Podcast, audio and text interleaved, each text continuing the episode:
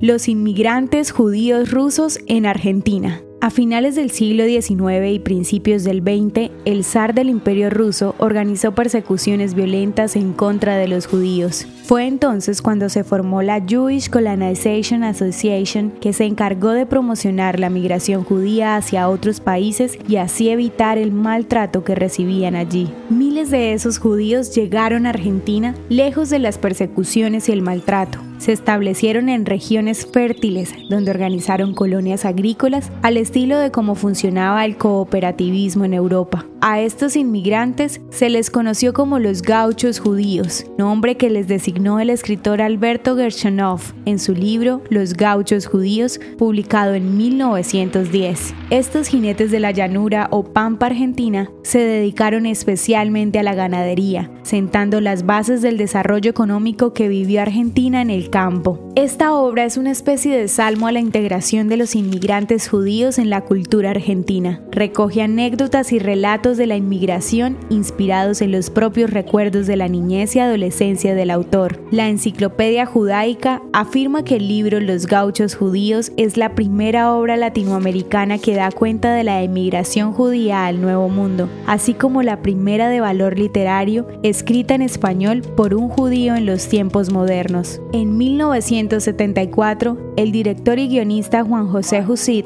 convirtió esta obra literaria en una película, llamada Los Gauchos Judíos.